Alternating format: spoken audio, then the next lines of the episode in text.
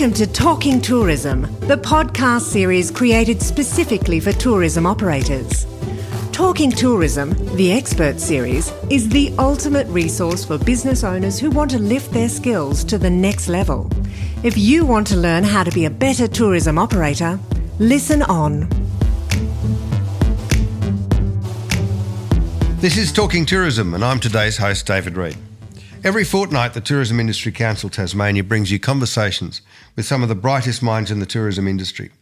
The Tourism Council is the peak body for tourism operators in our beautiful state of Tasmania.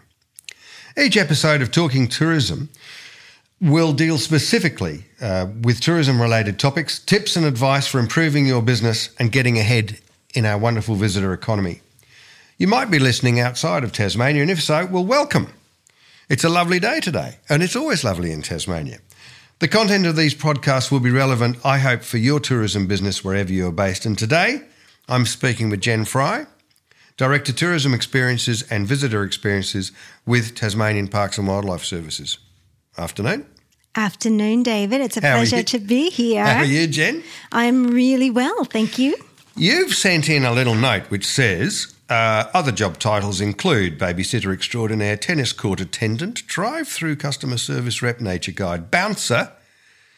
I think you're too small. Undercover agent, volunteer coordinator, track education officer, interpretation officer, discovery ranger program coordinator, mum, tourism services manager, lighthouse keeper.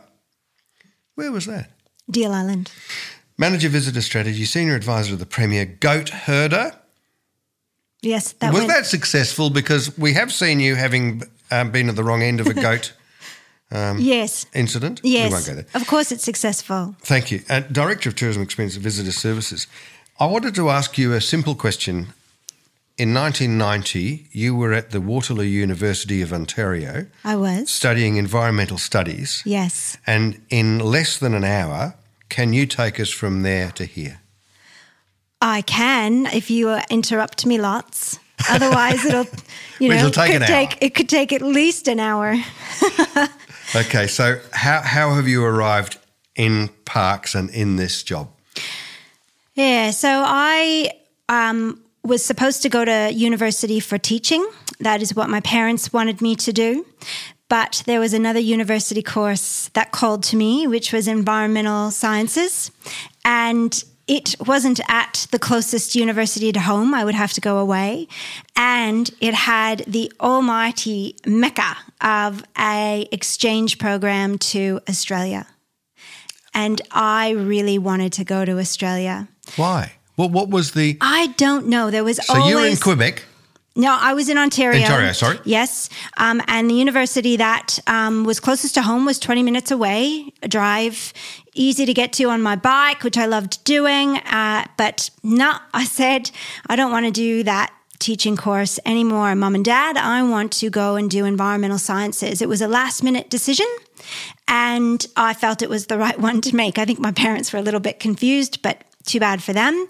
I then went to that university, got into that course, and you had to maintain a decent average, I'll say, in order to go on the university exchange. And I made that average and got the university exchange and went to RMIT in Melbourne for environmental science. Wonderful. And it was such a great experience. And I was so enamored with Australia. I just so loved the very idea of these wide open spaces that didn't have houses everywhere. Because where I grew up in Canada, near Niagara Falls, it's very urban.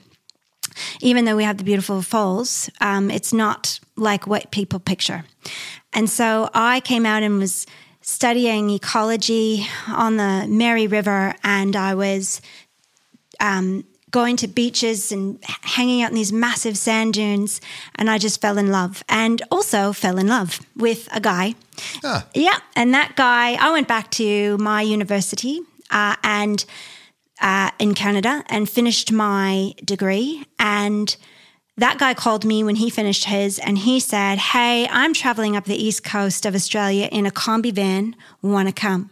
And I said, Oh, yes, I do.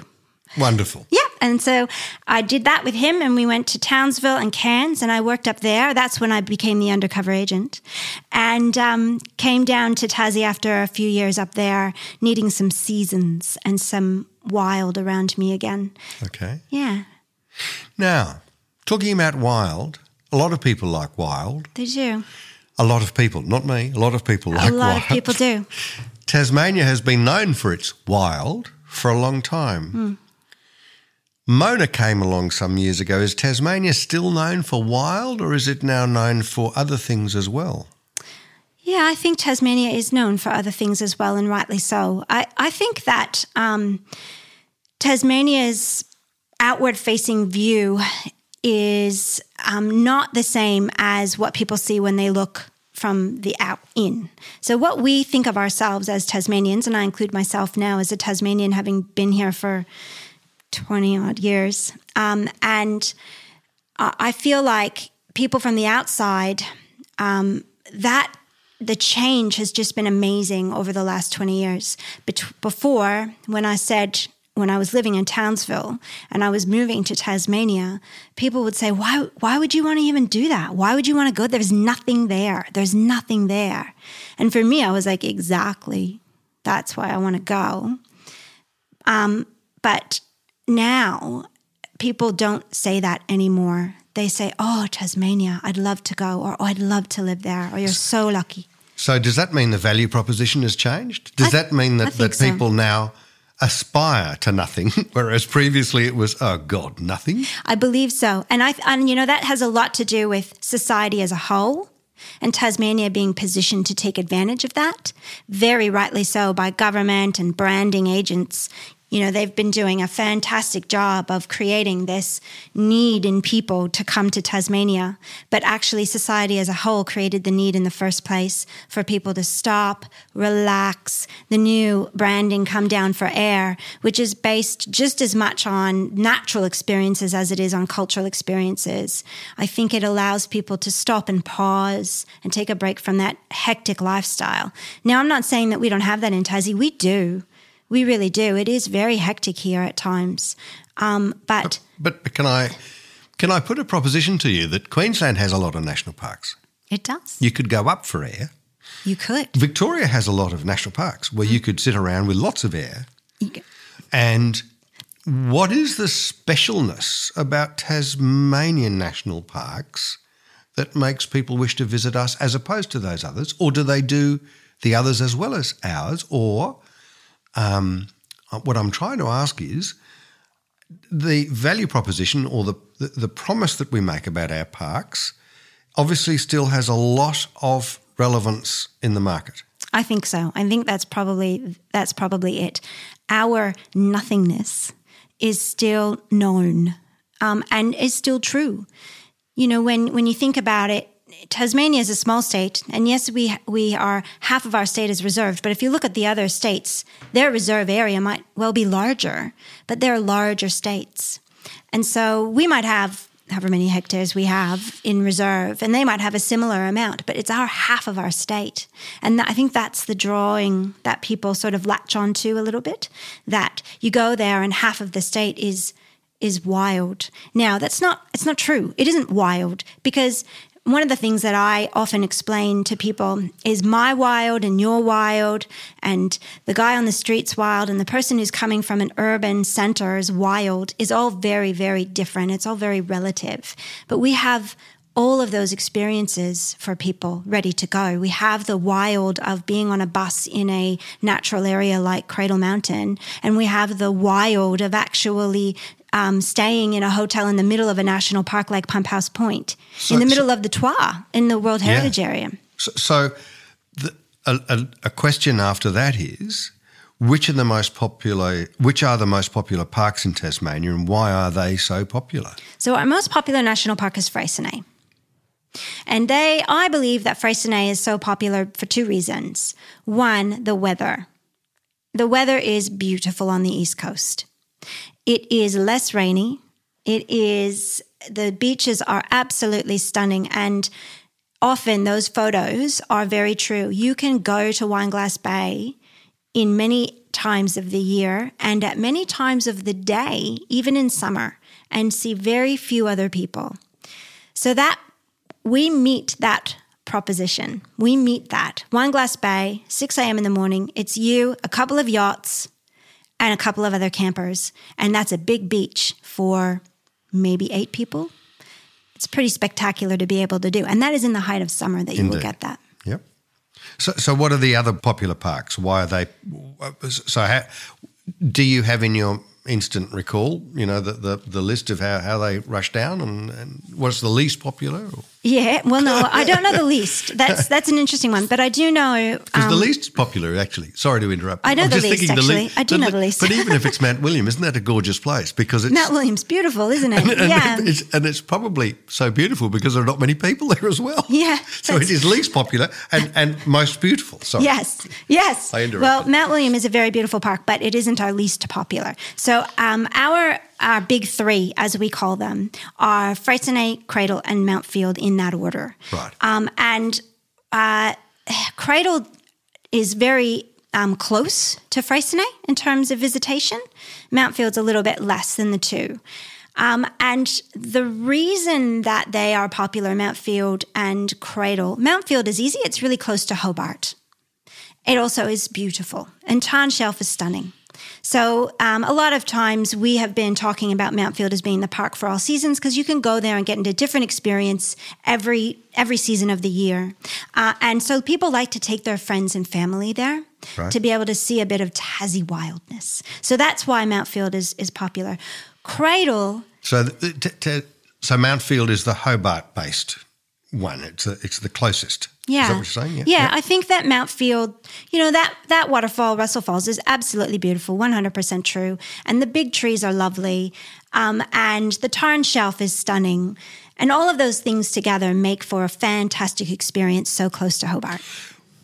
What are our visitors seeking to do in our parks? Are, are we giving them what they're looking for? Do you know? Do you think? Do Yes. you research? Yeah, yeah, I do think we are doing that. So the Parks and Wildlife Service manages to what's called a recreation opportunity spectrum. This is nothing new. It's not brand new. It's not special. It um, emerged from the United States probably in the 60s and 70s. And the ROS, the Recreation Opportunity Spectrum, which you know, different people call it different things, but we'll we'll call it the recreation opportunity spectrum for argument's sake. That tells us that we need to provide lots of different types of recreational experiences for lots of different types of users. And our zones that happen to be overlaid on a piece of national park allow for that to happen. So if we take Cradle, for instance, it has a visitor services zone, which is the one that's marked red on the map. And that visitor services zone has in it visitor centers and flushing toilets and paths that are hardened and car parks for people to come, big car parks for buses. It, it caters for lots and lots of visitors. It includes Dove Lake. And that track is, is hardened around and it has lookouts that are safer for a lot of people to stand on. Then we also have um, a recreational opportunity spectrum that allows for people to push themselves a little bit and go a little bit deeper, but they're still relatively safe. We call that a recreation zone. No, that tends to be for people who are um, willing to go the extra little bit. They are well prepared, which is super important in Tassie. Um, and they can have a bit more of an adventure that is away from a lot of people. The track might not be hardened. We might not have as many flushing toilets. In fact, we probably won't have any.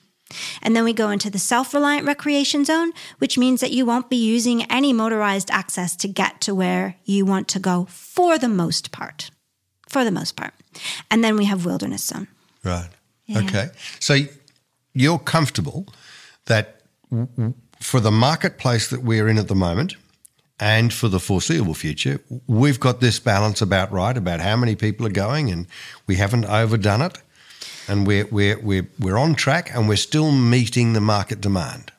Yes, I am. I feel like when the Parks and Wildlife Service applies its proper planning principles of providing for an, a spectrum of opportunities for all sorts of people Yeah. to enjoy our natural areas, And we recognize that in some areas, we are going to have to harden the experience. And by that, I mean, all right, there's more and more people coming to this spot. The track is becoming more and more muddy. People are trying to avoid those muddy spots, so they skirt around it. The track is becoming wider and wider and wider. We need to do something that's environmentally not sustainable. Yeah. We harden the track, we put a duck board down. The track on either side begins to recover. The vegetation grows right up to the side of the duck boards, or even through the duckboards in some case. Um, and we've we've got something that then allows a hardened experience for people to go in a bit further. So there's lots of different ways for us to manage increasing visitors. Do you spend a lot of time, energy, and money, which is probably all the same thing, resource? Yep. Do you spend a lot of resource telling people? Do you have a a very successful website telling everybody you can do this, you can't do that, this is hard, this is not, this is a recreation. What not in those terms, but do you yeah. do you spend a lot of time telling people about the opportunities and facilities in parks? We do, absolutely. Um, we have um, a visitor journey that we try and, and um, educate on for all of our experiences as much as we possibly can. And that includes, for instance, if you're going to go on the overland track, we provide you with information for your planning. We provide you with pre visit information just before you go. Then we provide you with information when you arrive at check in. And then we provide you with information along the track to help you day to day to day. And then we provide you with information at the end so, yes, we absolutely manage people's visitor experiences by the most part. But when you talk about wilderness zones, people don't want to be managed anymore. They want to be able to experience something and not really have someone providing that curated experience. And we need to provide for that as well. And we do. Okay.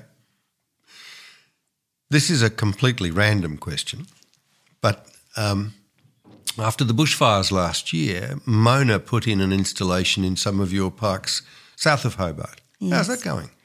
Haraffin. Sorry? Haraffin. That's the name of the Haraffin. Ex- Haraffin. It's probably it's probably you know said with a um, a, a, Danish accent or something, which I'm, I'm, i have a Canadian one, and therefore I'm not I've not quite got it. However, that at Hastings, um, and that's that's gone really well by all accounts. The number of people who came down, especially during dark um, MOFO, and came out of our what is a visitor um, services zone at Hastings? So it is, you know, one that we manage for people. They came out of that feeling like they had had a huge connection to nature and place in a way different way than we would have ever provided for people because we don't have the resources to do something like that. But the um, Dark Lab they they did have those resources alongside the government to put something special in that allowed people to connect with this place in a totally different way. It's fantastic. Mm. Yeah. So um, the culture and the wild of Tasmania joining forces. Yeah. We should see it everywhere. We should. I'm a big believer of arts in parks. I, I feel like um, Art allows people to think outside the square, outs, outside of their comfort zone. It pushes us to think differently. And so do natural experiences. And so when you combine the two, you can have things that are super powerful. And my job, what I do, is connecting people with nature. I really believe that people need nature. And I really mm. believe that nature needs people. And if you can't have people advocating on behalf of nature and saying, no, we, we do need to do something about this braided track, or we do need to do something about this beautiful beach and not have the plastics washing up on the shore. We do need to do things like that, but they're not going to do that if they haven't had an experience. So we need nature. Nature needs us too. It needs its advocates. And we do that better. We are better advocates for something that we know and understand. So nature needs us too, and we need nature. And art allows us to connect in a different way and might allow other people who wouldn't otherwise think about nature to connect in a different way. Mm, that's a really good point. You've got some big projects underway at the moment. Uh huh. We do. Huge, huge projects. Huge. You've got you're spending money like a man with no arms at Cradle and at Freycinet, and it's all happening. I'm does a man with no arms spend money? I don't know. It's a very interesting colloquialism. I have absolutely no idea. It's like the one armed paper hanger and people like that. I've got no idea. They're so busy. Anyway, regardless of all of that, you you are you are you do have some mammoth projects Do. on your plate at the moment. Absolutely. And I wanted to ask a question in two that has two components of it. One is how is all that going of the rollout of those massive things?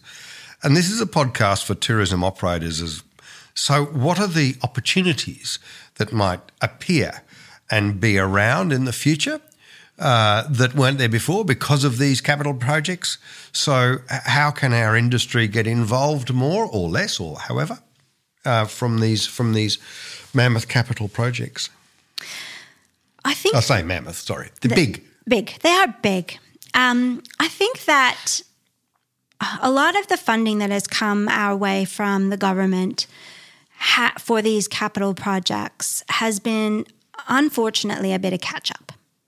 So, a lot of the things that we're doing now is around creating better experiences in the experiences that we already have. So, the um, you know, the sewerage works that's happening at Maria right now. This is something that we need to do on Maria to make Maria an even better experience than what it currently is for people. Because the sewerage that was on Maria, the toilets that was on Maria, and if you ever speak to a parks person, they will tell you time and time again that it always comes down to the toilets. Um, and so here it is, yet again, coming down to the toilets. Um, so the, the sewerage on Maria needed an upgrade because we're having more and more people start to visit. Uh, and because Maria is a beautiful place. Uh, and it deserves to have those visitors coming across on the ferry and seeing the the convict ruins and the the natural um, beauty of the painted cliffs and the geology of fossil cliffs. All of those things combine to make a fantastic experience, and people have caught on, and they're coming out, and we need to catch up. Right. So a lot of the capital like if you look at the Parks and Wildlife Service capital budget, a lot of it is being spent on things that we're either at at capacity now and we know we need to do something about it. Or we look into the future and in the future gaze of Maria as a good example, we know that that there'll be more and more people going. We know that. And so we need to make sure that we're ready for those people to come so they can have a safe and enjoyable experience in our parks and reserves. We do have some bigger ticket items that are happening as well. So the next iconic walk on the West Coast, wherever that will, well, we, we're hoping that that will be on the West Coast. Um, we're still in the middle of trying to make sure that the location is not going to be something that doesn't work. So the government gave us $20 million in an election commitment to build the next iconic walk. And one of the things that they said we needed to do was to provide for economic opportunities in a regional area. And if we can't build a walk that people will want to come to, then there's no point because it will not provide any economic opportunities for the people in that area. So we have to be really careful what we're doing. The election commitment wasn't build a walk on the West Coast. The election or East Coast or wherever. The election commitment was please make a difference to the to the economic the regional economic opportunities for this air for whatever area. So we have to stay true to that. And we know at the moment that after looking across all of the various proposals that came into the Parks and Wildlife Service from the public, that the West Coast, the Tyndall Ranges, had a lot going for it out of the selection criteria. And an assessment panel, you, they viewed all 35 areas that we looked at and came up with the Tyndall Ranges. It's beautiful. It really is. But whether or not we can actually make it there is still yet to be seen. We have to do the market testing. We also have to do our, our proper planning, our due diligence. So, you know, one of the things that commercial operators often say to me when they're about to embark on something new is that they have to go through our assessment process, which we call the RAA. And the reserve, uh, it's called a reserve activity assessment or an RAA. So if you want to do something brand new that the public can't really do, then you need to do an RAA, a reserve activity assessment. And commercial operators come across this a lot.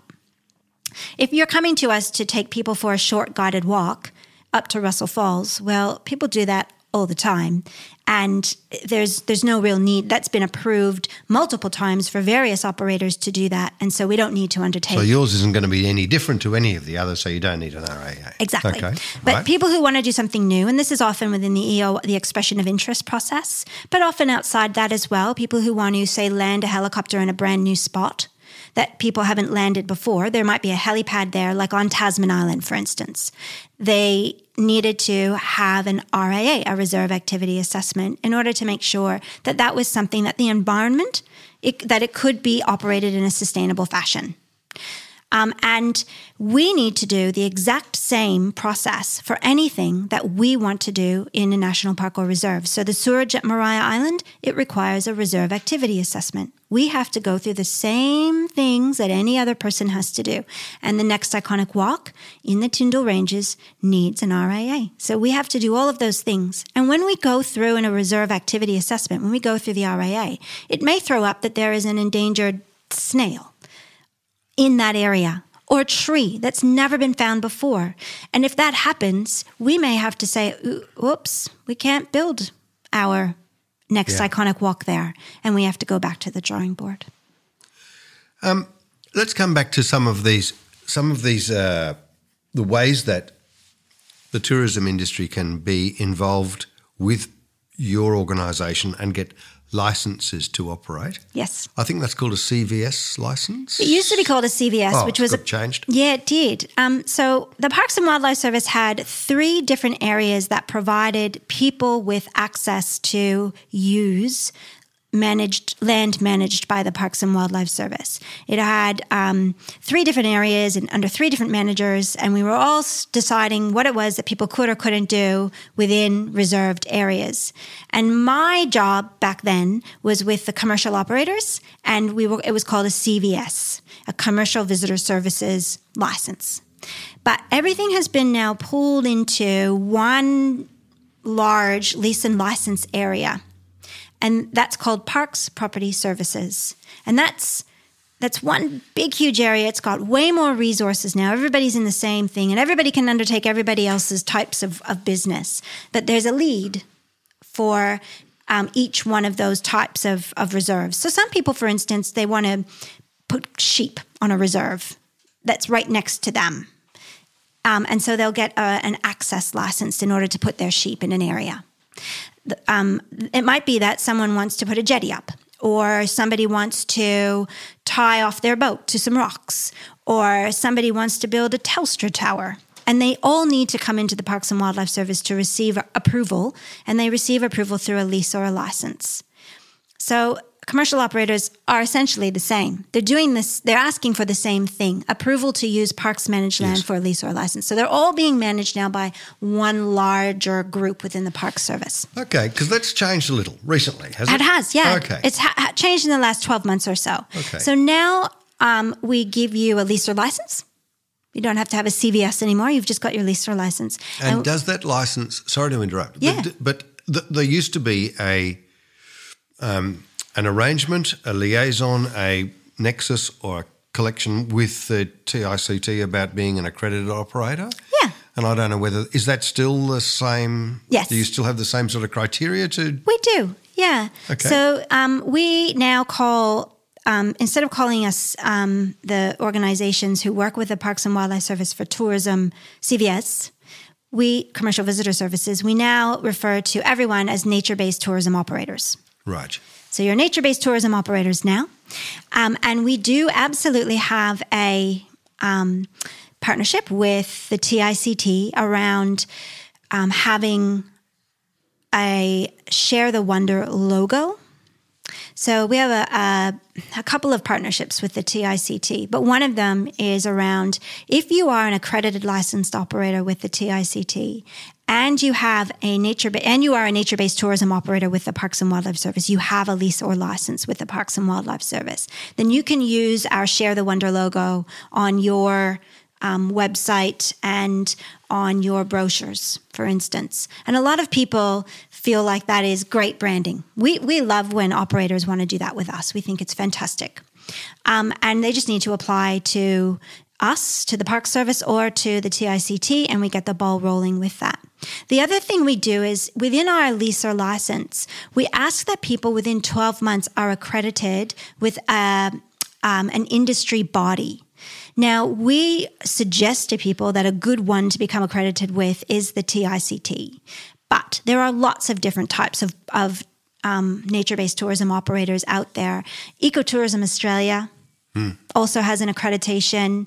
Um, and there is also, you know, if someone does horseback riding in our reserves and all they do is horseback riding, then they might go to Horseback Riding Anonymous Australia. I, I don't know if that's a thing, but yeah, yeah, yeah. and and and decide that that's that's that their best accreditation because that has the most relevant accreditation for them. And we we can't um, tell people you must be accredited with the TICT or Horseback Riding Anonymous or Ecotourism Australia, but we do tell them that they need to be accredited within 12 months of operating. And by and large, that does happen with the TICT, which allows us to work closely with the TICT when things aren't maybe going as well as they should from the commercial operator's perspective, from the nature based tourism operator's perspective, or from a parks perspective as well. And therefore, do you offer alongside whichever professional body? Yep.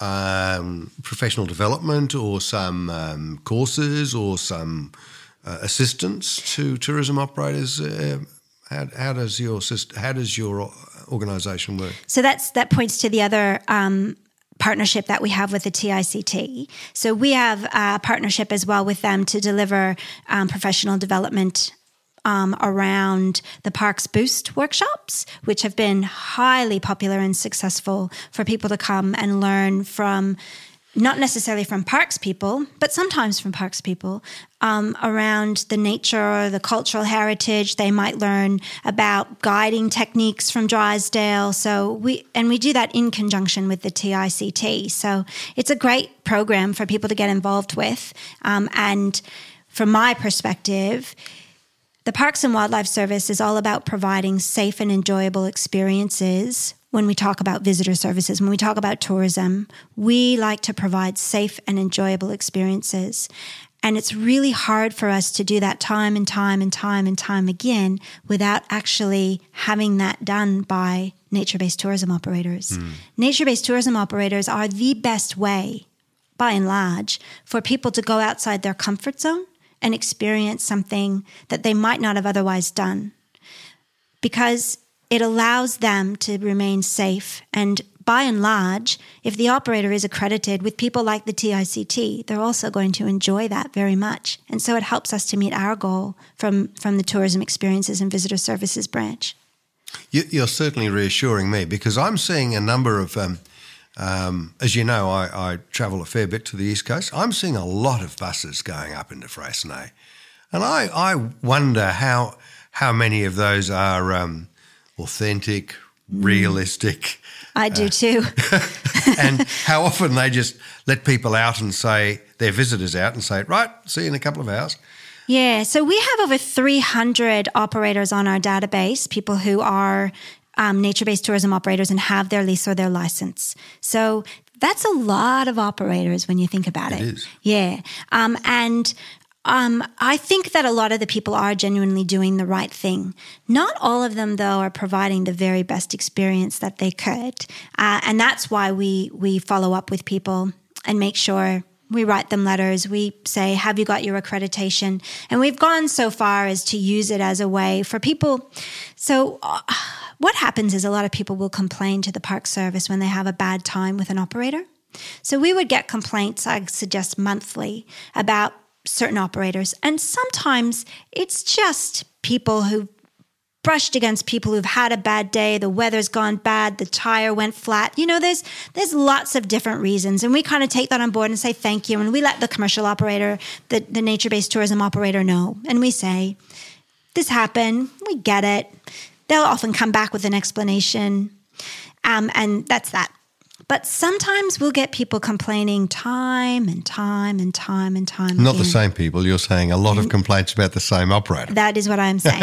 right. Uh, and when that happens, we start to build up a pattern, Yeah. and w- then we get in touch with the TICT and we say, "Are these these guys are accredited with you?" They tell us, "Are they?" Uh, and they tell us yes or no. If they are accredited, then that's a chance for Luke to have a different sort of and and the guys at the TICT to have a different co- sort of Conversation. That's right. And you know, because my job isn't about getting people so they can't operate in a, a national park. Uh, As I said, nature based tourism operators help us to achieve our goal. I want them to be able to operate in, sa- in a safe and enjoyable manner. Um, and so it's all about educating them and bringing them into a spot where they feel even better about providing for awesome experiences. And the TICT does actually help people to provide even better experiences. A park's in a good place at the moment. When I talk about a good place, I mean a good place about there has been a, a, a lot of uh, money um, in the forward estimates put forward to, as you were mentioning earlier, a bit of catch up rugby, really. But I think there was a mm, muted a few years ago about $30 million being allocated to parks over the next few years. Then there is the projects at the specific ones which are not involved in that, which is probably Maria and Freycinet and Cradle. So, I mean, there's obviously a significant investment. So that means there must be, uh, first of all, before anybody makes an investment, they must make a value decision that this is a good idea where to put your money. So presumably that's all been done, and and the, the organi- your organisation is in a good space. Yes, absolutely. So, from a budget perspective, the Parks and Wildlife Service is looking amazing. We haven't had this much capital funding for a very, very long time. And it is, you know, over the last few years, we have definitely seen um, some amazing uh, expenditure that's been put put put towards us, uh, to put towards the Parks and Wildlife Service to do that catch up. There's been, you know, millions of dollars. They've said this is just to cut. We get it. You guys need to catch up. Catch up. Go. Um, which is, you know, for lookouts, for pathways, for picnic tables, for things that from a maintenance perspective, when when you think about the Parks and Wildlife Service and you think about one national park, let, let's just let's just think of one that most people would be familiar with. Um, let's go with I don't know Douglas Apsley, which is on on the East Coast again, and it has in it a car park and a track and a waterfall area. And just to maintain those little bits of that national park, we're talking about millions of dollars just to maintain that that car park and that track to a, to a point and the toilets to a point that would meet most standards of what people are expecting. And we don't have millions of dollars that we have been given until recently when the government said, "Yep, you guys do need to catch up. We can see this. We have uh, it would be naive of me to let the listeners go away feeling that parks is great. Because if you that's just one national park I've just pointed out with one small little visitor node. And we have 49% of the state with various visitor nodes all over the place. And each one of those has a maintenance budget that for the most part won't get funded but we are concentrating on those high value areas, and the government has come to the party and has absolutely provided us with some money that allows us to take on some really much needed maintenance work, which is fantastic. Okay, Jen, in the next few years, where are the biggest opportunities for the tourism operators that are listening to you and I today? Where can they think that they might be able to invest um, and have some brilliant product development ideas? So, if I was a a tourism operator, a nature based tourism operator at the moment, I would be looking at the Journeys project. So, the Journeys project is something that's being managed out of um, Department of State Growth. And there are five journeys across the state. Uh, and each one of those will most likely start to attract more investment. And I think, David, you would be familiar with the Great Eastern Drive. Oh, just a little. And that particular drive, um, even in, in its conception, was able to attract a fair amount of infrastructure funds that needed to happen for road upgrades, pull out points, making the experience for people even more amazing than it, than it already was.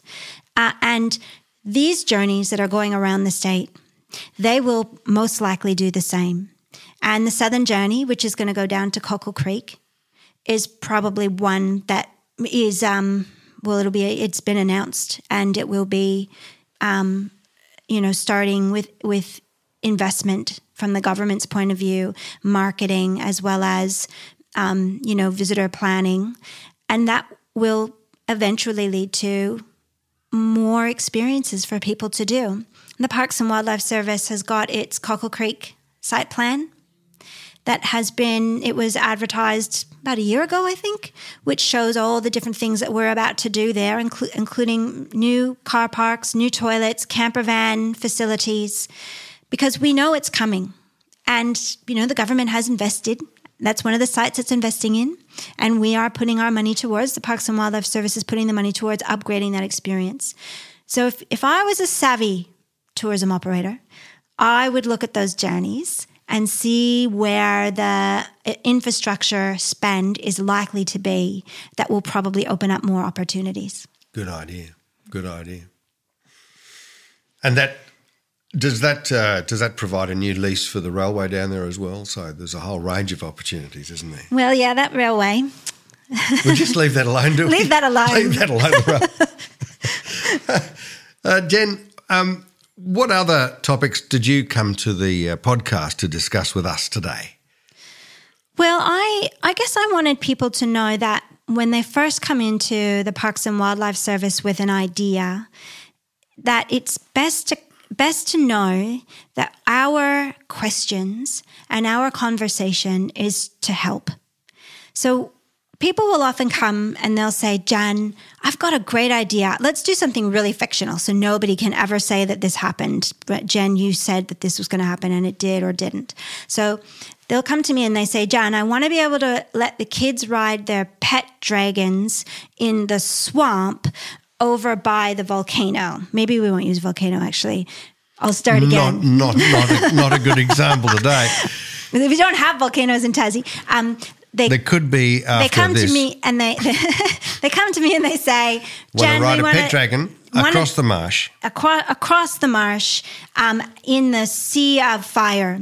And I say to them, you know, pet dragons can be a little bit difficult because they can bring in diseases and that marsh has got a lot of biosecurity issues associated with it, with some really important species that are really susceptible to algae. And I know that if your pet dragons are swimming in that sea and then they come into the marsh, it's going to be problematic. So, what if we said that you put your pet dragons over here in this field that has daisies instead? And then they're able to still do the product. They're able to still get an idea up, but it's not necessarily in the exact way that they had imagined. And it's not because I don't, or the Parks and Wildlife Service staff, when they're talking, it's not because they don't want to um, help. It's because they're trying to stop people from having to go th- down these processes that are long and involved. If you want to bring your pet dragons into parks, so you're trying there'll to give be an them- RAA. So you're trying to give them the best opportunity of success. I am, and so are the park staff. So when when they're chatting with with tourism operators about their ideas, a lot of people will go away and they'll say, "Oh, you know, I just got the big no," and we. We at, at parks are really, we're not trying to give the big no. What we're trying to do is help people to achieve something. Yeah, move things along a little bit, maybe in a slightly different way. Jen Fry, thank you so much for coming. And thank you to all our listeners for listening. And I hope you got a lot of value out of our conversation because I did. We've been talking to Jen about national parks, general matters of, of tourism, and tourism operations within parks, and it's been fascinating. If you've enjoyed today's show, please tell your other tourism colleagues because they can take a listen as well. Thanks for listening, and we'll all see you in a fortnight. You've been listening to Talking Tourism, brought to you by Tourism Industry Council Tasmania. For show notes, other materials, and episodes, head to tict.com.au. Be sure to come back every fortnight for a new instalment of Talking Tourism.